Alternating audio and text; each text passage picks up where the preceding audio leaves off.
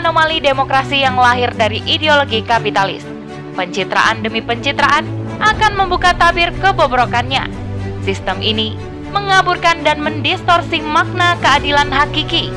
Makna keadilan sosial hari ini justru mencederai realitas rakyat sesungguhnya yang menjerit mencari keadilan. Selengkapnya, tetap di podcast Narasi Post Media. Narasi Post, cerdas dalam literasi media, bijak menangkap peristiwa kunci. Bersama saya Dewi Najak, inilah rubrik opini dengan judul Anomali Hukum Demokrasi, di manakah keadilan yang sesungguhnya? Oleh Ahsani An Najma. Heboh beredar foto konvoi puluhan mobil mewah di ruas jalan tol Andara Jakarta Selatan menjadi sorotan publik. Rombongan tersebut sempat melakukan foto-foto di tengah perjalanan sehingga menyebabkan kemacetan di sepanjang jalan. Peristiwa itu mencuat usai aparat berwenang hanya menegur dan tidak menilang rombongan mobil mewah itu. Lagi-lagi alasan klasik terdengar, karena rombongan tersebut bersikap kooperatif dan tidak membantah.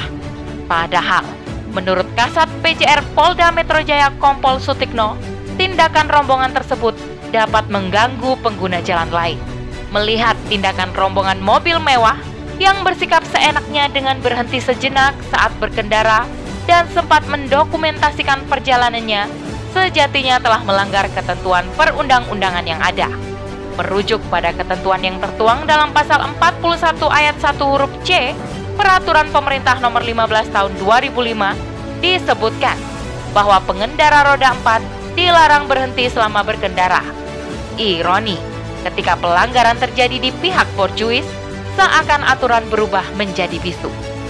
Negeriku yang terpandang dan terhormat, di balik rupanya seribu satu aturan ditetapkan demi tercapainya sila keadilan sosial bagi seluruh rakyat Indonesia yang terpatri.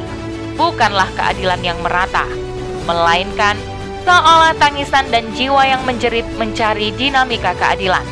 Haruskah kami menyaksikan yang berada di atas terus tertawa dan yang berada di bawah terus terisak? Tumpul ke atas, runcing ke bawah. Mungkin istilah ini sudah lumrah, bahkan sudah menjadi rahasia umum bahwa hukum di negara tercinta ini memang timpang sebelah. Sebenarnya, istilah ini menggambarkan antagonisme kenyataan bahwa keadilan di negeri ini lebih tajam menghukum rakyat kelas bawah daripada pejabat atau petinggi negara. Makna tumpul ke atas yang dimaksud, karena yang di atas menikmati kenyamanan penegakan hukum bukan berdasarkan keadilan, melainkan berdasarkan kekuatan cuan dan lobi. Sedangkan makna tajam ke bawah, karena memberikan hukuman kepada rakyat jelata yang tidak sebanding dengan apa yang dilakukannya. Coba bandingkan dengan para tikus berdasi yang notabene adalah para pejabat kelas atas. Mereka terjerat kasus korupsi dan suap, tapi masih bebas berkeliaran dengan santainya, menikmati uang rakyat yang acap kali terjadi abuse of power untuk hal pribadi dan kelompoknya. Sebaliknya, rakyat kecil yang terpaksa mencuri tak seberapa karena lapar dapat dijerah hukuman beberapa bulan, yang sebenarnya bisa diselesaikan dengan cara kekeluargaan. Nahas malah berlangsung di meja hijau yang dipersulit, bahkan dengan hukuman yang jomplang dibandingkan para tikus berdasi yang mensabotase uang rakyat. Serta merta wajah sumringah rakyat menghilang berganti pucat pasi. Mungkin lupa bahwa sebagian besar pemilih pemimpin di negeri ini adalah wajah rakyat, kebanyakan wong cilik, wong deso, dan wong prihatin. Inilah pengadilan di dunia, peradilan yang semu bahkan palsu. Di sisi lain, para penegak hukumnya kebanyakan bermental bobrok. Mereka tidak memiliki rasa takut kepada Allah Subhanahu wa Ta'ala, sehingga mudah tergoda rayuan cuan. Mereka seolah lupa, meski mereka lihai mempermainkan hukum di dunia, juga meski mereka sering lepas dari pengadilan manusia, sejatinya mereka tidak akan pernah bisa berlepas diri dari hukuman Allah Subhanahu wa Ta'ala di pengadilan akhirat. Na'udzubillah min dzalik. Inilah anomali demokrasi yang lahir dari ideologi kapitalis. Tak ayal, pencitraan demi pencitraan akan membuka tabir kebobrokannya sendiri. Sistem ini pun mengaburkan dan mendistorsi makna keadilan sesungguhnya. Makna keadilan sosial hari ini justru mencederai realitas rakyat sesungguhnya yang menjerit mencari keadilan itu berpihak.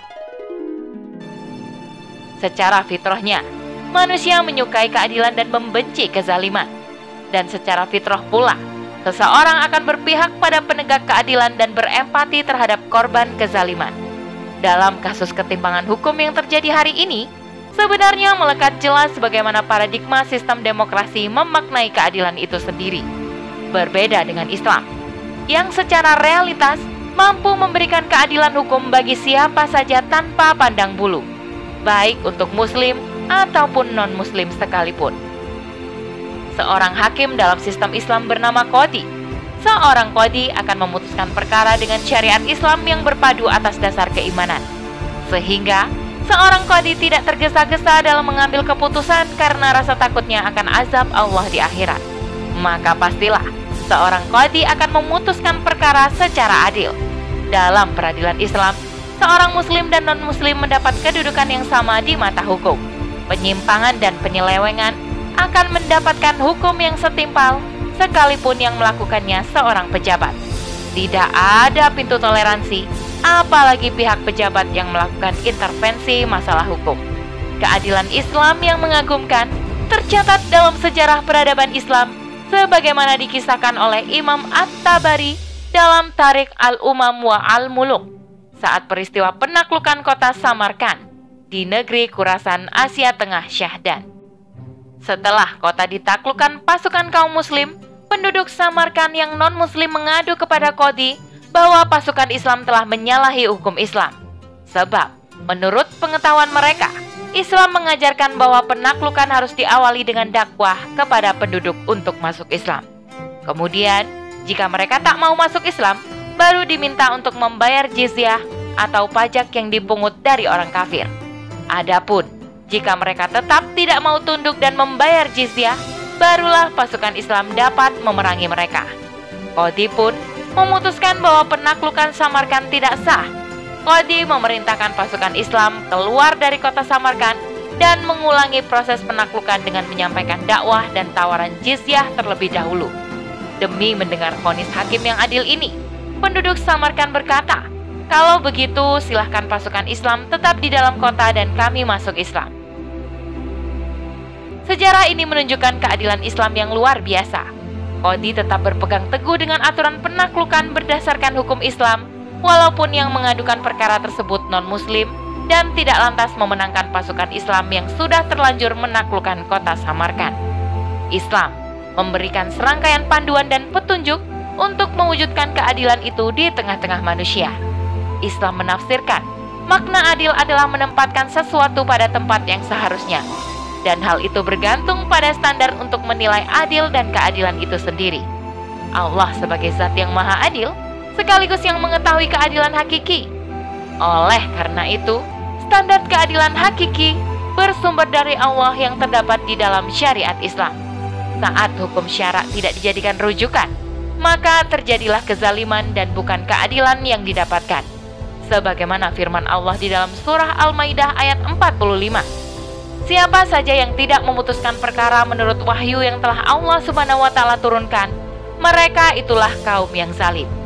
Inilah keadilan hakiki yang benar-benar diwujudkan oleh khilafah tatkala menerapkan syariat Islam secara kafah.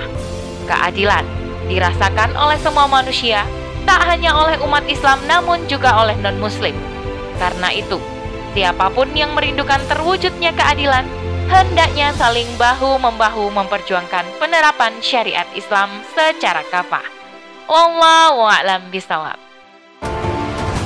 Demikian rubrik opini kali ini, sampai bertemu di rubrik opini selanjutnya.